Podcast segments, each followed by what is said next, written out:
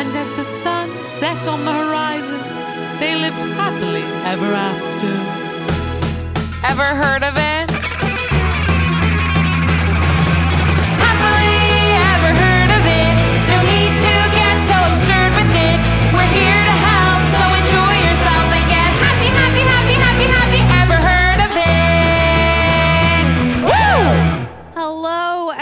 Welcome to Happily Ever Heard of It. I'm your host, Jessie Jollis, and into the thick of it, into the thick of it, into the thick of it. I don't remember where that's from, but that is the song I'm that's literally in my head every day. When I open the door outside, I go, here we go.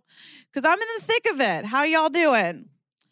How y'all doing? Sometimes I think that I think that into the thick of it means like I just get a little bit in the in the weeds and then I'm out and it's over. And I think that we forget that weeds can really get bamboo in a way is weeds and I, and it's a big forest and I, I'm I'm chopping things down left and right, okay? So something I want to do better at is showing up as myself and showing up messy. My first thought is always to panic and to not not show that I'm falling apart and to try to bring a lesson or something I'm learning or something I'm going through. But sometimes I just might be in the thick of it and I might be just going through it. And maybe that makes someone else who's going through it go, God, look at me. I'm not alone. I'm not alone. I'm in the thick of it. So yeah, it's been it's been a hard few weeks. I uh, I practically quit the podcast. And I hope that everybody's still on the road. No one had shock and awe, almost pulling over. What? There isn't like a freak out happening. This is what I imagine in my mind is happening. Everyone's like, I what did she say? Should I go back? I missed what happened.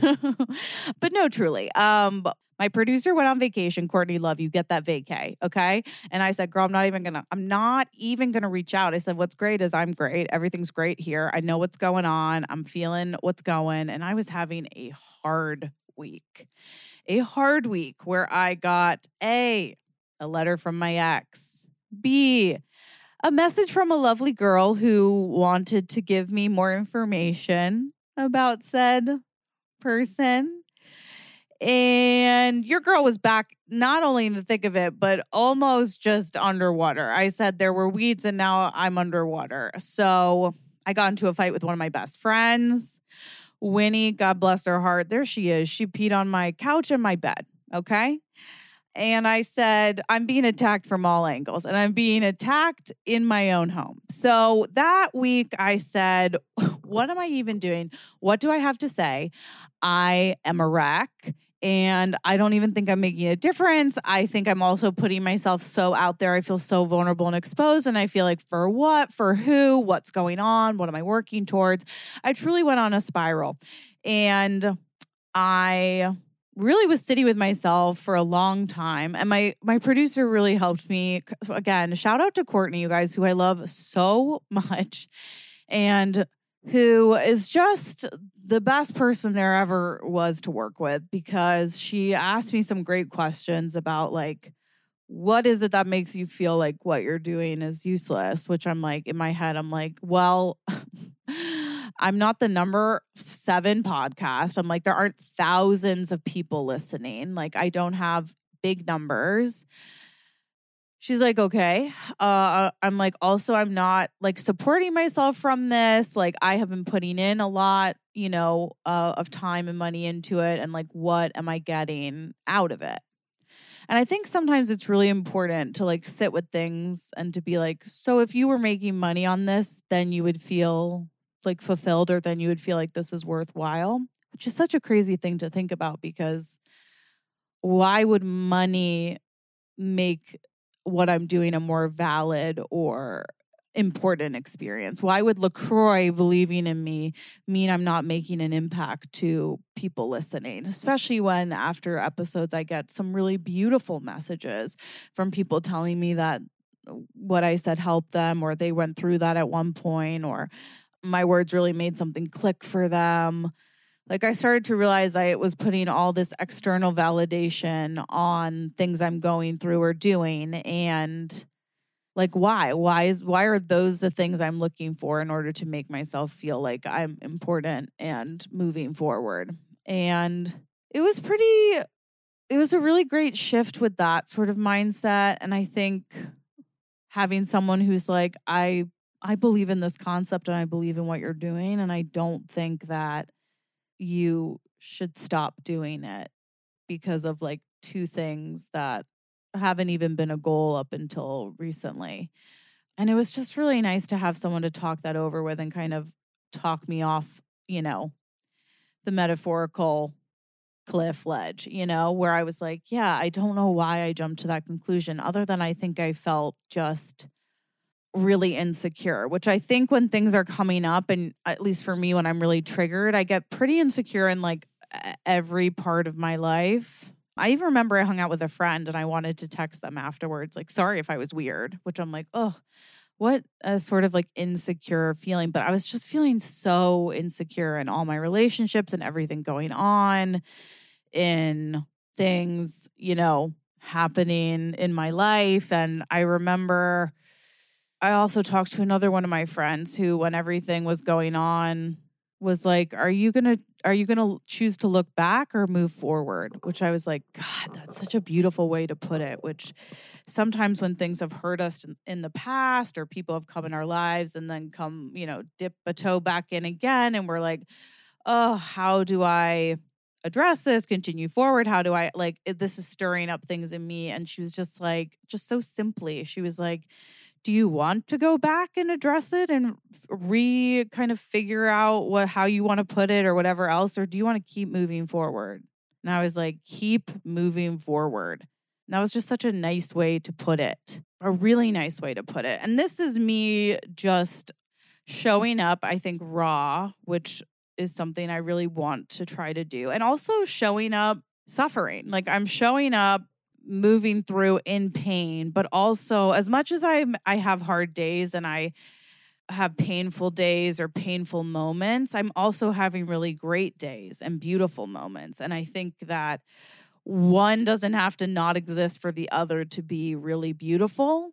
I don't i don't need to eliminate sort of those feelings and those moments of either missing something or missing parts of the old life or someone who was in my old life or anything like that. I'm allowed to acknowledge that and feel it and then continue onwards and continue moving. And I'm trying to show up here in a way that's just a little even some would say how does one get more raw and real and i go i guess just me crying more me showing up sometimes being like i'm not having a great day like i'm not okay but i am okay i'm not okay but i'm also i mean listen we all know that i cry at least once or twice a day did i cry this morning in a bagel shop yes i did because my friend surprised me he was just in new york instead of LA. And I said, I haven't bumped into a friend in a long time. And I started crying. And while I was crying in my bagel shop, I said, I don't know if this is how I envision my morning starting, but here we are. So I'm just trying to get more comfortable showing up that way and not feeling like I have to put on this mask to be like, I'm doing fantastic. I don't have feelings or other feel like I have surpassed them. I've moved on. I still continue to feel stronger than I felt in a really long time and really connected to myself, but I also have dips. I have dips and I doubt myself, okay? Here's here's a little something. I'm scared, okay, y'all? I'm scared. My producer says, uh, when in doubt, call it out. She's like, just call out what you're feeling because when I don't say what I'm feeling, I sort of like, I don't even know what happens. I'm just like above myself, hovering, using filler words. And she's like, what's going on? It's like, I'm scared. I'm scared this thing I really love that I'm trying to have work maybe won't work. I'm scared I won't figure things out. Like, like right now i would love to try to figure out how to get back in like a better kind of like abundance like finance mode just like doing more i've kind of well i guess i took a break for a little bit and then now i'm coming back and i'm just not doing things i don't want to do which turns out is a lot. There's a lot that when someone says that, I go, no, that's a pass from this party. So I'm trying to figure out like what feels good to to spend my time doing, what feels good to just like feed my soul. And I'm trying to show up that way. I'm trying to show up that way on social media. My TikTok is unhinged because at this point I've cried a few times on there and I won't stop. The thing is, people are so scared of crying. People are so scared of crying. It's hilarious to me. If you want to see a straight man freak out, start crying in front of them. Not very few know how to just hold that space, you know? I mean, maybe if you're their partner, but if you work with, I mean, just people are so uncomfortable with crying, which is insane since it's just an, a normal emotion and we shame people and guilt people into feeling sad about crying. I've been a crier my whole freaking life. I'm a black belt crier, okay? Anyone can tell you that in college when I pledged a sorority, I think I was nicknamed the crier. Like I just cried. I cried before I even got in just looking at like the sisterhood. I said, I would love, I miss my little sister. I would love a sister here. I've always wanted an older sister. And right then I was gone and she was sobbing. I did my 13 candles, my bat mitzvah. You better believe that's when you like, there are 13 candles, you give them away to the 13 most important people to you. Please know my 13 candles was about 26 minutes, probably longer than that, 45 minutes. I don't know, because I started crying in every single speech. Okay. Every single speech. And you guys know what happens. I can't talk through it because my throat closes. So I'd be like, Miss Jenkins, my favorite teacher I've ever had. She taught me how to read. Like, and then my dad would have to come up and like fill time, if not read out the speech for me, because your girl was sobbing. And then I started working, and people were like, whatever you do, don't cry at work. And I was like, what do you mean don't don't be myself at work? What do you mean? And I think it's insane because, you know, when people care, they cry. So if you work for me and you cry, I'm like, thank you for caring. That really means a lot to me. It means a lot. I don't know why we tell people they're not allowed to cry. I remember in offices, I was always constantly hiding it, even though like people can be insane in offices. How come you're allowed to yell at me and I'm not allowed to cry? That's like JoJo and Dance Moms. She goes, Stop crying, JoJo. She goes, and stop yelling at me. And I'm like, How do you expect people to not cry when someone's like, You blew it on this marketing budget? I'm like, Geez, Louise, blew it? I'm going to have to take that home with me and go to bed. So I just don't believe in not crying. So if I'm the podcaster that cries, listen, eh, there's a niche for everybody. is that my niche? Yeah, I guess it is. I'm just not going to hide stuff anymore. And by hide stuff, I mean even hide stuff I'm going through. I'm not going to put on a mask that I'm doing fine if I'm not. I'm not going to put on a mask that I'm not emotional when I'm sobbing. I'm just going to sob. And I think we should all do that. I really think it would make a happier, healthier world if we all just didn't feel like we had to hide parts of ourselves to be accepted. So, yeah, I'm the podcaster that cries. And yeah, I'm the podcaster that's in the thick of it. I am the podcaster truly in the thick of it in my life. I'm positive I'm about to hit like a big stride in myself because I think I've been noticing myself like leveling up. I've been noticing myself feeling good in my time alone. Sometimes not, sometimes going to vices when I don't want to be present. But for the most part, I'm like, I have a feeling I'm about to soar in ways I didn't expect. And instead of fearing change, I'm trying to just be excited about all the possibilities for my life ahead. Like, there are so many possibilities. And there are so many things I want to work on and do that I think I'm going to get to do, but I'm not going to pretend I'm doing it easy peasy and not having days that are super difficult.